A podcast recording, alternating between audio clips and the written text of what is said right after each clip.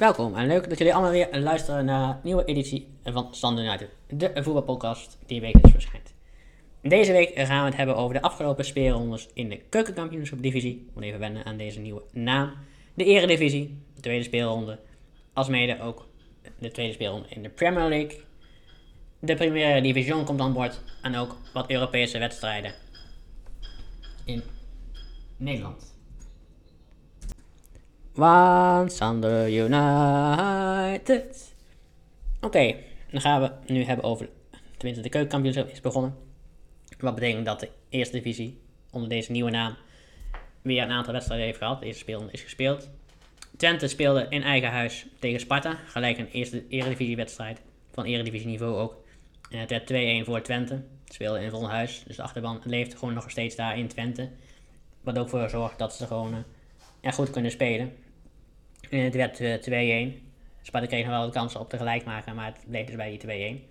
Go Ahead pakte flink uit tegen Jong Utrecht. 5-0. Onder leiding van een nieuwe coach Jon Stegenman. Die vorig seizoen nog actief was bij Heracles Almelo. Streekgenoot is dat van hun. NEC speelde helaas thuis gelijk met 2-2 tegen Cambuur. Stonden 2-0, maar goed. De Sukkels verspeelden toch weer uh, in de laatste minuten, waardoor het 2-2 werd. Dus dat is eigenlijk zonde. En de andere kampioenskandidaat Roda won ook met 2-1. En uh, City heeft gespeeld, maar moet even het resultaat schuldig blijven aan jullie. Gaan we nu verder naar een niveautje hoger, de eredivisie.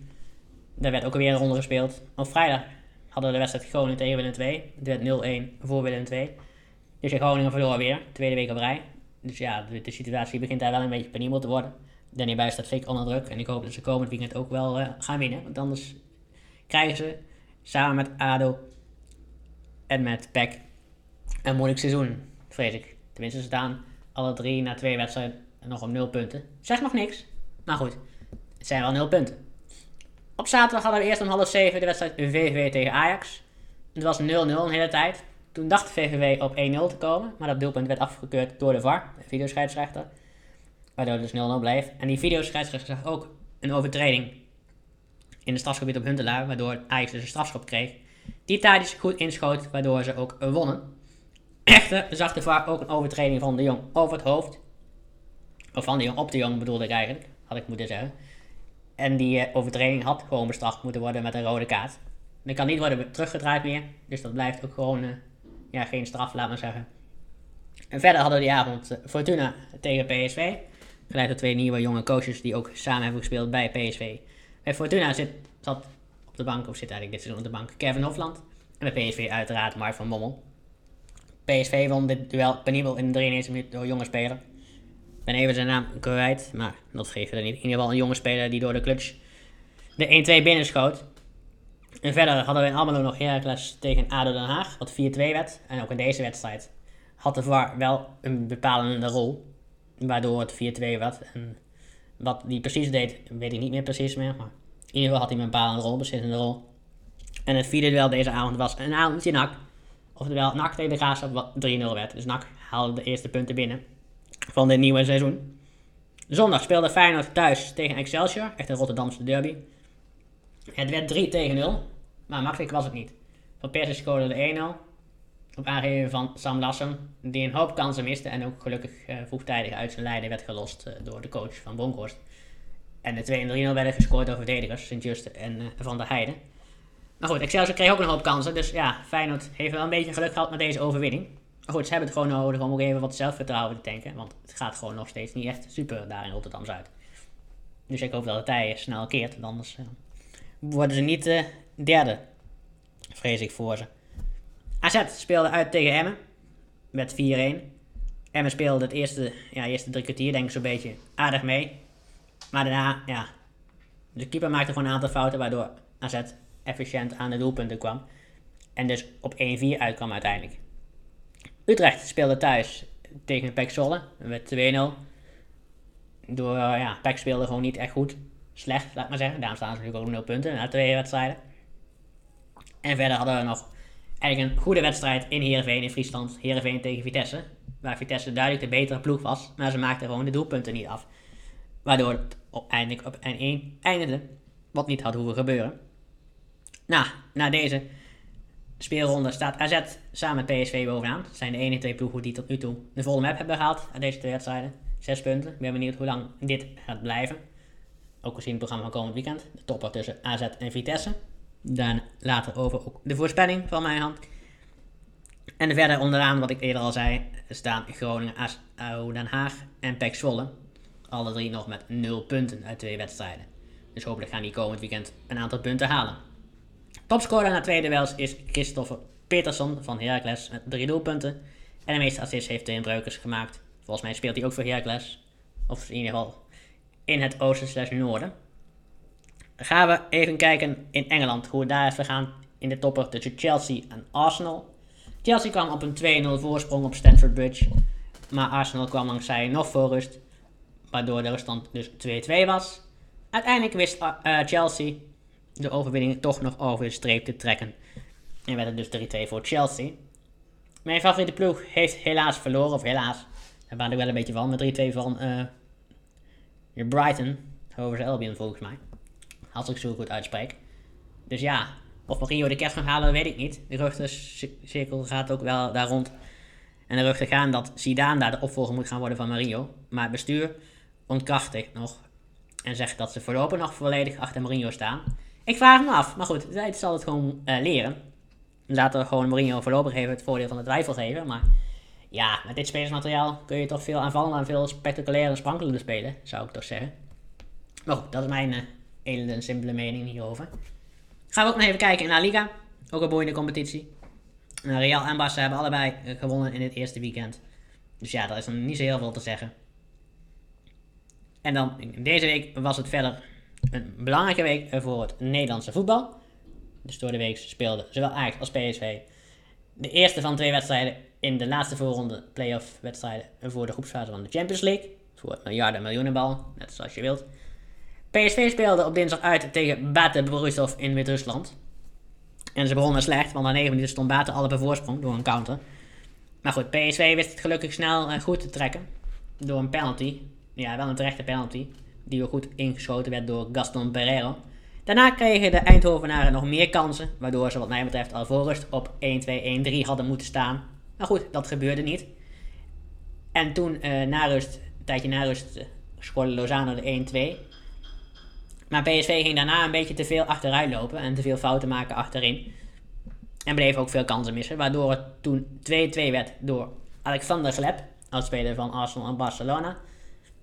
Speler van 37 jaar inmiddels, die kwam erin en die scoorde dus de 2-2. Dus kon, ja, ik weet niet of Soet daar iets aan kon doen. Laat dat even in het midden houden. Maar goed, daarna scoorde gelijk al Malen, een jonge jongen, gelijk de 3-2, waardoor PSV uiteindelijk alsnog met de winst naar huis ging. Wel terecht gezien de hele wedstrijd. Dus PSV staat er goed voor. Staan nu al met één been in de groepsfase van de Champions League. Wat dus betekent dat er ook een hoop geld binnen gaat komen in Eindhoven bij PSV. Ajax won ook thuis. Die speelde thuis in de Johan Cruijff Arena. En die wonnen daar met 3-1. Al binnen een minuut was het 1-0 door een doelpunt van Donny van der Beek. Al zag de keeper van de Oekraïners er niet heel erg goed uit. Hij maakte een fout. Daarna werd het 1-1. Door, ja, na de kan niks doen. Hij hield eerst de bal tegen, maar daarna ging hij alsnog in. Dus het 1-1. Toen werd het met een weer 2-1 door Hakim Ziyech. Echt een topspeler voor Ajax, dus ik hoop echt dat die blijft. Hij en Tadic uh, kunnen echt goed samenspelen, dus ja, dat zou echt wel uh, de reden zijn waarom Ajax, wat mij betreft, titelfavoriet is. Maar hij zal voor mij, maar goed. Gezien dit spel zijn ze dat nog meer. Moeten ze het natuurlijk nog wel even laten zien in de eredivisie. Wat ze tot nu toe nog niet veel hebben gedaan. Wel in de voorrondes van de Champions League, maar nog niet in de Nederlandse competitie. Maar goed, voor rust werd het ook nog 3-1 door een doelpunt van Dusan Tadic. En na rust had het ook makkelijk nog 4 of 5-1 kunnen worden, want Hundela kopte een bal op de paal en Hakim Ziyech miste nog een kans. Dus ja, Ajax speelde gewoon sprankelijk en goed. Dus ik ben ervan overtuigd dat beide teams eigenlijk wel de groepsfase zullen gaan halen van de Champions League. Dus dat is ook mooi voor Nederlands voetbal, waardoor we hopelijk ook weer wat gaan stijgen op de Europese coëfficiëntenlijst van de UEFA. Ik kan je niet precies uitleggen hoe dat werkt en hoe dat zit, maar als je het echt wil weten, kan het wel een keer uitzoeken. Want dat is wel belangrijk. Want hoe hoger we staan op die lijst, uh, hoe eerder je in de competitie komt. Of ja, dan zou de kampioen van Nederland misschien weer rechtstreeks zijn plaatsing kunnen krijgen voor de groepsfase van de Champions League. Waardoor de kampioen niet al die voorrondes hoeft te spelen, die playoff wedstrijden. Nou, dit was uh, week 34. De dingen die in deze week zijn gebeurd. Dan gaan we over naar de voorspellingen van het weekend. En die voorspellingen gaan over de wedstrijden PEC Zwolle tegen PSV. Ajax FCM. AZ Vitesse. En Heerenveen Feyenoord. Als eerste de wedstrijd van PSV.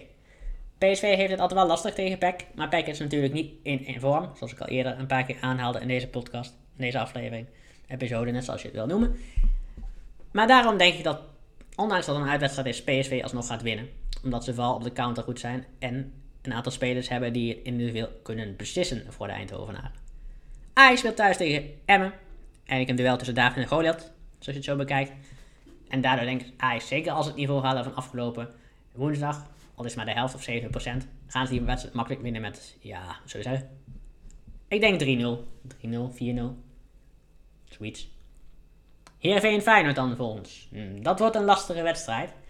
Heerenveen heb ik niet echt zien spelen nog, maar ze vallen me in ieder geval niet tegen. Dus ik denk dat Feyenoord daar lastig gaat krijgen uit.